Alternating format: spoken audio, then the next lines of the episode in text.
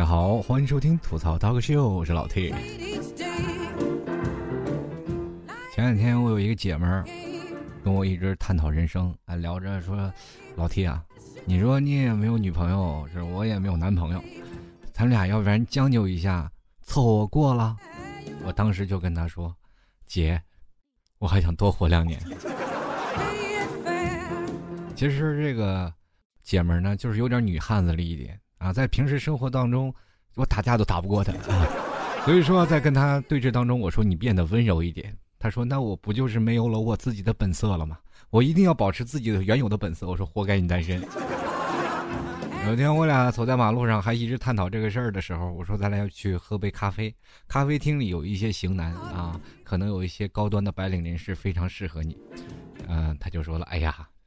那摩拳擦掌的就去了，去了，我俩坐在咖啡厅里就聊天，啊聊着聊着，我说你看那那边那个男生不错啊，当时就他说那我去吧，我说你去你加油，我给他加油鼓劲儿，他就去了，走到那个男生面前，啊，我就是坐在这个男生的后面，我想听听他们俩在聊什么，然后顺便也给他一些小小的提示，他就问了那个男生，哎，你好，帅哥，呃，能否？给你认识一下，这男生当时就说了：“我不买保险。”啊，这女生当时就说了：“哎，不不不，我就是想跟你认识一下。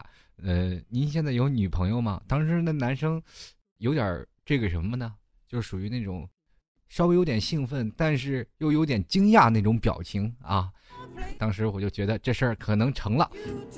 这男生当时非常羞涩的说：“哎，我现在还没有女朋友，我现在是单身。”我这女姐们就说了，活该啊！